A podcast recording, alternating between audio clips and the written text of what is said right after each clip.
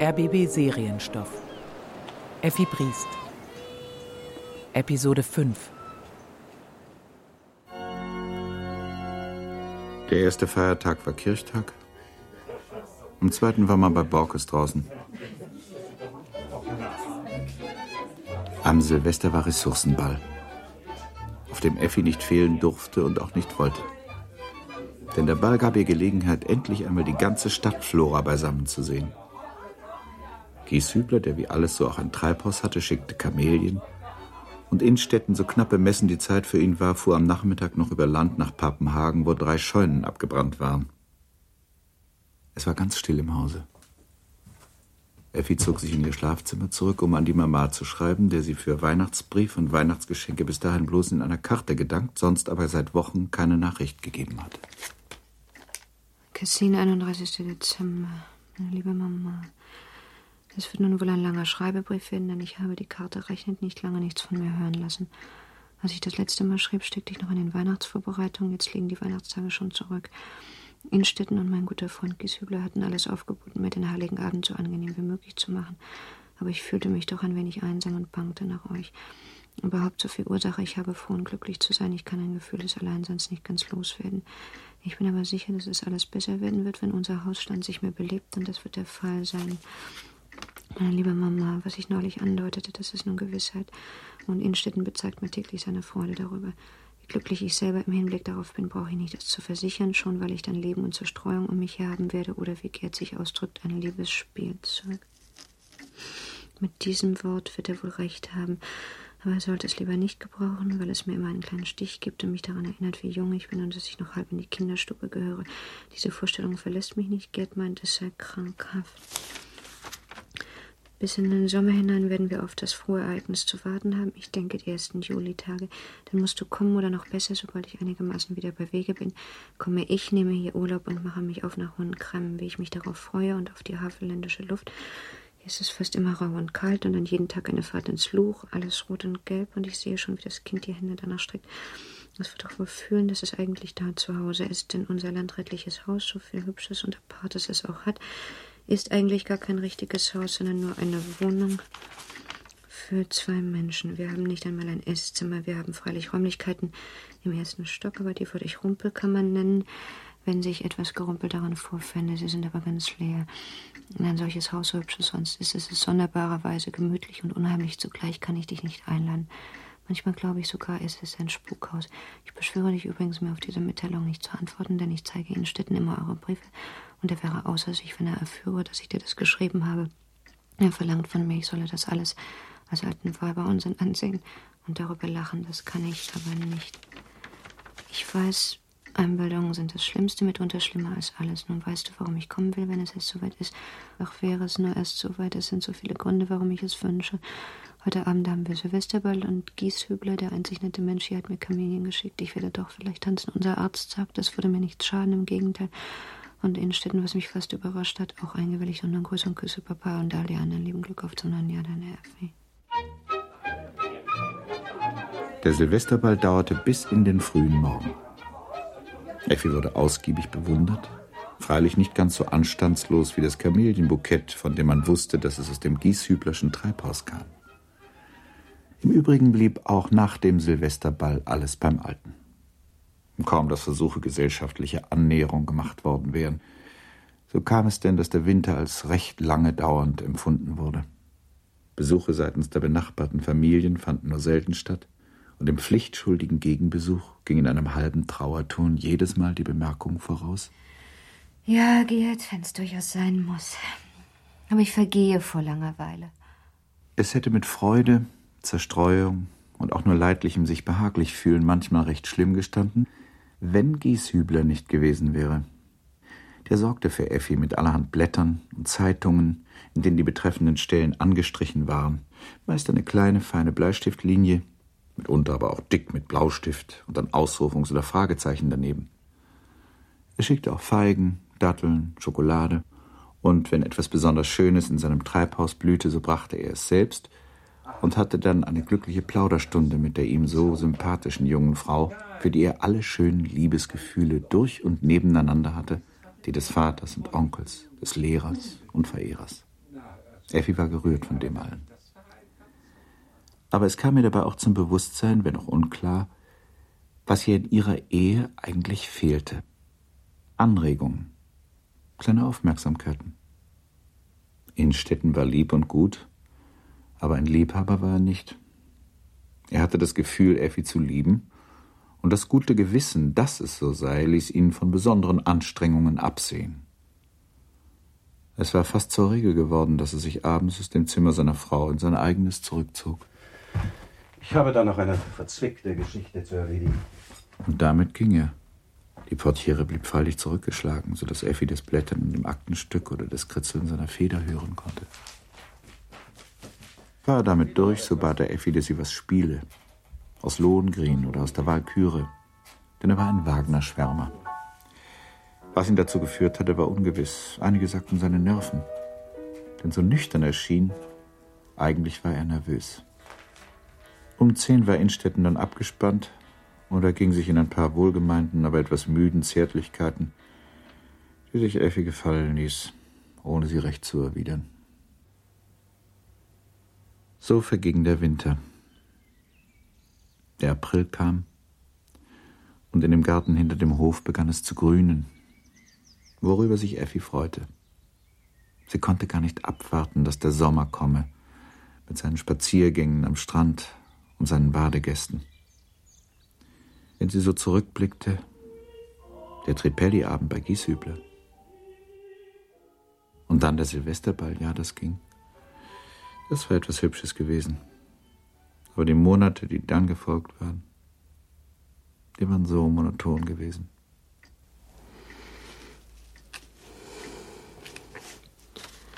Immer das Alleinsein und so gar nicht zu leben. Kannst du dir denken, Mama, wenn ich in der Nacht aufwache, dann horche ich mitunter hinauf, ob ich oben in der Rumpelkammer nicht Schuhe schleifen höre. Und wenn alles still bleibt, so bin ich fast enttäuscht und sage mir, wenn es doch nur geschehen und nicht zu arg und nicht zu nah. Meine liebe Mama. Das war im Februar, als Effi so schrieb. Und nun war beinahe Mai. Man hörte die Finken schlagen. Die Störche kamen und einer schwebte langsam über ihr Haus hin und ließ sich dann auf einer Scheune nieder. Das war seine alte Raststätte. Auch über dieses Ereignis berichtete Effi, die jetzt überhaupt häufiger schrieb. Etwas, meine liebe Mama, hätte ich beinahe vergessen, den neuen Landwehrbezirkskommandeur, den wir nun schon beinahe vier Wochen hier haben. Sein Vorgänger war ein Gräuel von schlechten Manieren und zum Überfluss auch noch immer schlecht bei Kasse. Wir haben all die Zeit über unter ihm gelitten, Innstetten noch mehr als ich. Und als wir Anfang April hörten, ein neuer sei da, fielen wir uns in die Arme. Es könne uns noch nichts Schlimmes mehr in diesem Leben Kassim passieren. Krampus ist verheiratet, zwei Kinder von zehn und acht Jahren. Die Frau ein Jahr älter als er, also sagen wir 45. Aber mit der Frau kann es nichts werden. Sie ist immer verstimmt, beinahe melancholisch und das alles aus Eifersucht. Er, Krampus, soll nämlich ein Mann vieler Verhältnisse sein, ein Damenmann, etwas, was mir mal lächerlich ist. Beide waren vor 14 Tagen bei uns, um uns ihren Besuch zu machen. Es war eine sehr peinliche Situation. Denn die Frau beobachtete ihr Mann so, dass er in eine halbe und ich in eine ganze Verlegenheit kam, dass er selbst sehr anders sein kann, ausgelassen und übermütig. Davon überzeugte ich mich, als er vor drei Tagen mit den Städten allein war und ich von meinem Zimmer her dem Gang ihrer Unterhaltung folgen konnte. Nachher sprach auch ich in vollkommener Kavalier, ungewöhnlich gewandt, aber die Frau. Ohne sie geht es natürlich nicht und mit dir erst recht nicht. Elfi hatte ganz recht gehabt und es kam wirklich zu keiner weiteren Annäherung mit dem Krampasschen Paar. Am Morgen des 3. Juli stand neben Effis Bett eine Wiege. Dr. Hannemann patschelte der jungen Frau die Hand. Ein Mädchen. Naja, aber das andere kann ja nachkommen.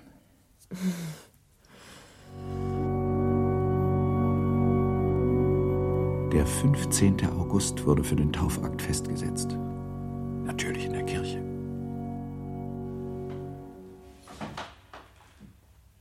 Nachdem der barmherzige Gott eure Annie nun zur Taufe hat kommen lassen, so ermahne ich euch alle, namentlich aber seine Eltern und Taufpaten, dass ihr auf euer Herz und Gewissen nehmt, was ihr ihm schuldig seid das sich anschließende Festmahl, weil das landrätliche Haus keinen Saal hatte, fand im Hotel am Bollwerk statt.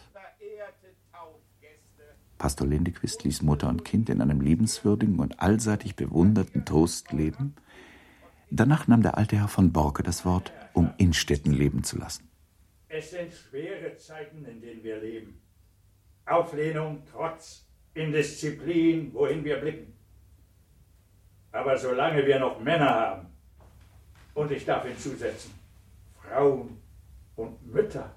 Hierbei verbeugte er sich mit einer eleganten Handbewegung gegen Effi. Solange wir noch Männer haben wie unseren Innstetten, den ich stolz bin, meinen Freund nennen zu dürfen, solange geht es noch. Damit zwingen wir es und zertreten dem Drachen der Revolution das giftige Haupt. Die Katholiken, die wir, auch wenn wir sie bekämpfen, achten müssen, haben den Felsen Petri. Wir aber haben unseren Bismarck, den Rocher de Bronze. Innstetten, erlebe hoch! Innstetten dankte ganz kurz. Effi sagte zu dem neben mir sitzenden Major von Krampas, das mit dem Felsen Petri sei wahrscheinlich eine Huldigung gegen ihr katholisches Kindermädchen gewesen. Sie werde den alten Justizrat nachher fragen. Krampas nahm diese Bemerkung unerklärlicherweise für ernst und riet von einer Anfrage bei dem Justizrat ab. ich habe Sie doch für einen besseren Seelenleser gehalten. Bei schönen jungen Frauen, die noch nicht 18 sind, scheitert alle Lesekunst. Sie verderben sich vollends. Sie können mich eine Großmutter nennen. Aber Anspielungen darauf, dass ich noch nicht 18 bin, das kann Ihnen nie verziehen werden. Als man von Tisch aufgestanden war, kam der Spätnachmittagsdampfer die Kessine herunter und legte an der Landungsbrücke gegenüber dem Hotel an. Effi saß mit Krampas und Gieshübler beim Café, alle Fenster auf und sah dem Schauspiel drüben zu. Morgen früh um neun führt mich dasselbe Schiff den Fluss hinauf. Mittags bin ich in Berlin und am Abend bin ich in Hohenkram. Hoffentlich schreit Annie nicht. Lieber Gieshüble, sind Sie auch mal so froh gewesen, Ihr elterliches Haus wiederzusehen? Ja, ich kenne das auch. Nur habe ich keine Annie mitgebracht, weil ich keine hatte. Kommt noch. Stoßen Sie an, Gieshübler. Sie sind der einzige vernünftige Mensch hier. Aber wir haben ja bloß noch den Cognac. Desto besser. Mitte August reiste Effi ab. Bis Ende September blieb sie in Hohenkremmen. Manchmal in den zwischenliegenden sechs Wochen hatte sie es zurückverlangt. Ein paar Mal während ihrer Hohenkremmer Tage hatte sie Sehnsucht nach dem Spukhaus gehabt. Alles in allem aber war ihr doch das Leben daheim voller Glück und Zufriedenheit gewesen. Mit Hulda freilich, die es nicht verwinden konnte, noch immer auf Mann oder Bräutigam warten zu müssen, hatte sie sich nicht recht stellen können. Desto besser dagegen mit den Zwillingen. Am liebsten stand sie auch jetzt, wie früher, auf dem durch die Luft fliegenden Schaukelbrett. In der Gefahr, einem Gefühl, jetzt stürz ich, empfand sie etwas eigentümlich Prickelndes. Sprang sie dann schließlich von der Schaukel ab, um mit den Zwillingen Ball oder Krocke zu spielen, war es ihr mehr als einmal ganz aus dem Sinn gekommen, überhaupt verheiratet zu sein.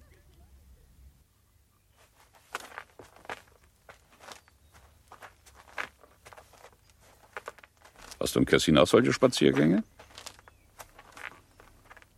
Begleitet dich Innstetten? Erzählt er dir allerlei? Nein, solche Spaziergänge habe ich nicht, das ist ausgeschlossen. Wir haben bloß einen kleinen Garten hinter dem Haus, der eigentlich kaum ein Garten ist. Bloß ein paar Gemüsebeete mit drei, vier Obstbäumen dran. Innstetten hat keinen Sinn dafür. Er denkt wohl auch nicht sehr lange mehr in Kessin zu bleiben. Kind. Muss doch Bewegung haben. Frische Luft. Daran bist du doch gewöhnt. Hab ich auch. Unser Haus liegt an einem Wäldchen und da gehe ich dann viel spazieren mit Rollo. Immer Rollo. Wenn man es nicht anders wüsste, so sollte man beinahe glauben, Rollo sei dir mehr ans Herz gewachsen als Mann und Kind. Das wäre ja schrecklich. Rollo ist mein guter Freund und mein ganz besonderer Verlass. Aber er ist doch bloß ein Hund. Und erst kommen doch natürlich die Menschen. Ja. Das sagt man immer. Aber ich habe da doch so meine Zweifel, was da das Richtige ist. Darüber sind die Akten noch nicht geschlossen. Glaube mir, Effi, das ist auch ein weites Feld. Wenn ich mir so denke, da verunglückt einer auf dem Wasser oder auf dem Eis. Und solch ein Hund, sagen wir so, einer wie dein Rollo ist dabei, er ruht nicht eher, als bis er den Verunglückten wieder an Land hat. Und wenn der Verunglückte schon tot ist, dann legt er sich neben den Toten hin, blafft und winselt so lange, bis wer kommt. Und wenn keiner kommt, dann bleibt er bei dem Toten liegen, bis er selber tot ist. Und das tut solch Tier immer. Und nun nimm dagegen die Menschheit. Gott vergib mir die Sünde, aber mitunter ist mir es doch, als ob die Kreatur besser wäre als der Mensch. Aber Papa, wenn ich das Innstetten wieder erzählen würde. Nein, nein. Das tu lieber nicht. Rollo würde mich ja natürlich retten. Aber Innstetten würde mich auch retten. Versteht sich. Und er liebt mich. Versteht sich, versteht sich. Und wo Liebe ist, ist auch Gegenliebe. Das ist nun mal so. Mich wundert nur, dass er nicht mal Urlaub genommen hat und rübergeflitzt ist. Er Eine so junge Frau hat. Innstetten ist so gewissenhaft und will, glaube ich, gut angeschrieben sein. Hat so seine Pläne für die Zukunft. Kessin ist doch bloß eine Station. Und dann am Ende, ich laufe ihm ja nicht fort. Er hat mich ja. Wenn man zu zärtlich ist und dazu der Unterschied der Jahre, da lächeln die Leute bloß. Ja, das tun sie. Aber darauf muss man es ankommen lassen. Übrigens, äh, sage nichts darüber. Äh, auch nicht zu Mama. So schwer, was man tun und lassen soll. Das ist auch ein weites Feld. Gespräche wie diese waren während Effis Besuch im elterlichen Hause mehr als einmal geführt worden, hatten aber glücklicherweise nicht lange nachgewirkt. Ebenso verflog dann auch sechs Wochen später der etwas melancholische Eindruck rasch, den das erste Wiederbetreten ihres Kessiner Hauses auf Effi gemacht hatte.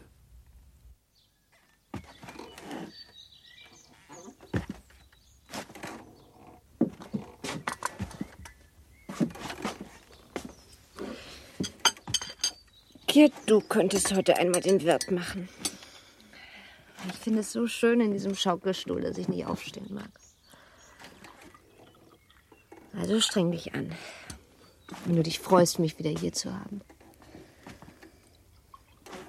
Wie bist du nur eigentlich ohne mich fertig geworden? Schlecht genug. Das sagst du so hin und machst ein betrübtes Gesicht. Und ist doch eigentlich alles nicht wahr. Aber Effi. Was ich dir beweisen will. Denn wenn du ein bisschen Sehnsucht nach deinem Kind gehabt hättest. Von mir selber will ich nicht sprechen.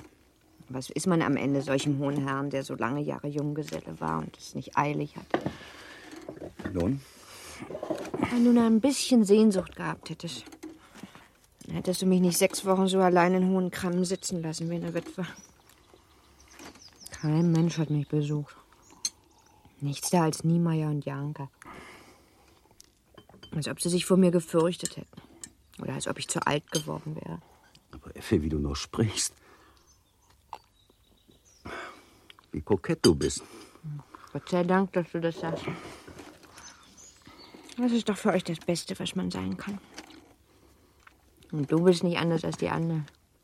Wenn du auch so feierlich und ehrsam tust. Ich weiß es recht gut, Gerd. Eigentlich bist du Was? ein Zärtlichkeitsmensch. Mutter hatte ganz recht, als sie das mal gesagt hat. Du willst es bloß nicht zeigen. Du denkst, das schickt sich nicht und verdirbt einem die Karriere. Habe ich es getroffen? Ein bisschen. Ich weiß nicht warum, aber du kommst mir neuerdings ganz anders vor. Bis Annie da war, warst du ein Kind. Aber mit einem Mal, Nun? mit einem Mal bist du wie vertauscht. Aber es steht dir. Du gefällst mir sehr. Weißt du was? Nun? Du hast was Verführerisches. Ach, Gerd. Das ist ja herrlich, was du da sagst. Weißt du, dass ich mir das immer gewünscht habe? Wir Frauen müssen verführerisch sein, sonst sind wir gar nicht. Ist das von dir? Es könnte von mir sein. Aber es ist von Niemeyer. Von Niemeyer. Himmlischer Vater ist da sein Pastor. Wie kommt denn der dazu? Das ist ja, als ob irgendein Don Juan gesprochen hätte. Ja, wer weiß. Gib mir noch eine halbe Tasse. Kommt der nicht Krampas? Dort vom Strand her. Er wird doch nicht gebadet haben. Am 27. September? Er macht öfter solche Sachen. Reine Renommisterei. Guten Morgen, Krampas.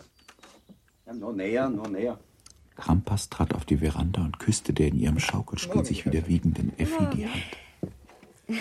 Entschuldigen Sie mich, dass ich so schlecht die Honneurs des Hauses mache. Aber die Veranda ist kein Haus und 10 Uhr früh ist eigentlich gar keine Zeit. Da wird man formlos. Setzen Sie sich. Danke. An Ihrem Haar sieht man, dass Sie gebadet haben. Ja. Unverantwortlich. Haben Sie nun selber vor vier Wochen die Geschichte mit dem Bankier erlebt, der auch gedacht hat, das Meer und der grandiose Wellenschlag würden ihn um seiner Million willen respektieren. Aber die Götter sind eifersüchtig untereinander. Und Neptun hat sich ohne weiteres gegen Pluto gestellt. Oder doch wenigstens gegen den Bankier. Eine Million. Lieber Innstetten, wenn ich die hätte, da hätte ich es am Ende nicht gewagt. So schön das Wetter ist, das Wasser hatte nur 9 Grad. Aber unser Eins mit seiner Million Unterbilanz, unser Eins kann sich sowas ohne Furcht vor den Göttern erlauben. Und dann muss einen das Sprichwort trösten, wer für den Strick geboren ist, kann im Wasser nicht umkommen. Aber Sie werden sich doch so etwas, ich möchte beinahe sagen, nicht an den Hals reden wollen. Es ist keine herkömmliche Todesart zugegeben, meine gnädigste. Nicht herkömmlich und in meinem Falle auch nicht einmal sehr wahrscheinlich. Also alles bloß Zitat, Façon de parler. Ich sehe auch nicht ein, warum wir uns mit Ihrer Todesart beschäftigen sollen. Das Leben ist uns näher.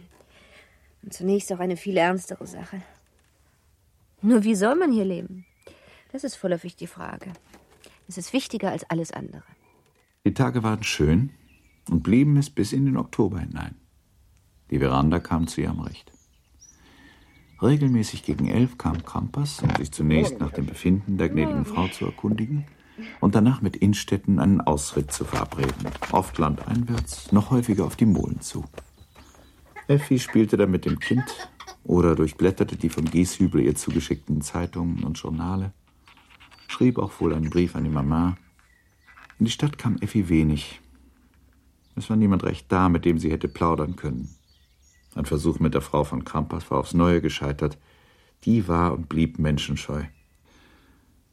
Das ging so wochenlang, bis Effi plötzlich den Wunsch äußerte, mit ausreiten zu dürfen. Sie habe nun mal die Passion. Es sei doch zu viel verlangt, bloß um des Geredes der Cassiner willen auf etwas zu verzichten, das einem so viel wert sei.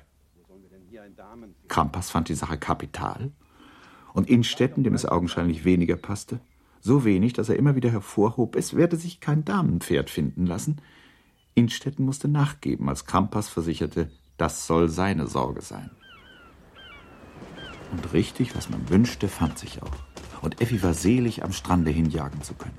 Auch Rollo war mit von der Partie. Als man das jetzt öde Strandhotel passierte, verspürte man Lust abzusteigen und einen Spaziergang bis an den Kopf der Mole zu machen. Effi war die Erste aus dem Sattel. Sie war noch nie hier draußen gewesen. Als sie vorigen November in Kessin eintraf, war schon Sturmzeit. Und als der Sommer kam, war sie nicht mehr imstande, weite Gänge zu machen.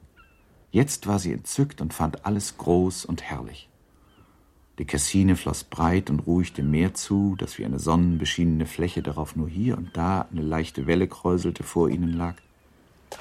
Effi ergriff so oft die Gelegenheit dazu sich bot, ein Stück angeschwemmtes Holz, um es in die See zu werfen, und Rollo war glücklich, sich immer wieder nachstürzen zu können. Mit einem Mal aber wurde seine Aufmerksamkeit nach einer ganz anderen Seite hin abgezogen.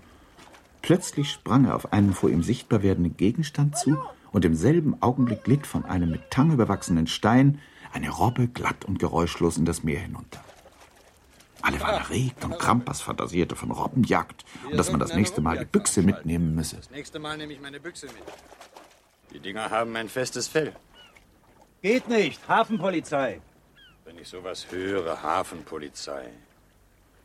Die drei Behörden, die wir hier haben, werden doch wohl untereinander die Augen zudrücken. Muss denn alles so furchtbar gesetzlich sein? Alle Gesetzlichkeiten sind langweilig.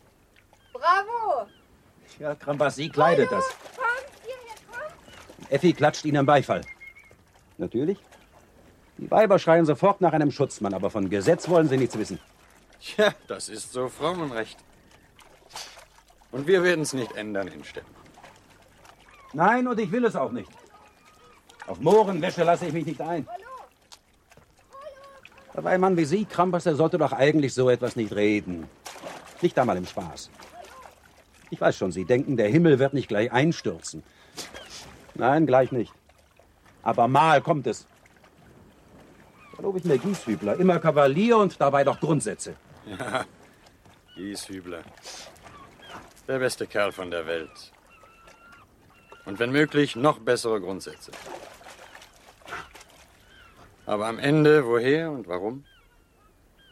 Weil er einen Verdruss hat. Wer gerade gewachsen ist, ist für Leichtsinn. Überhaupt ohne Leichtsinn ist das ganze Leben keinen Schuss Pulver wert.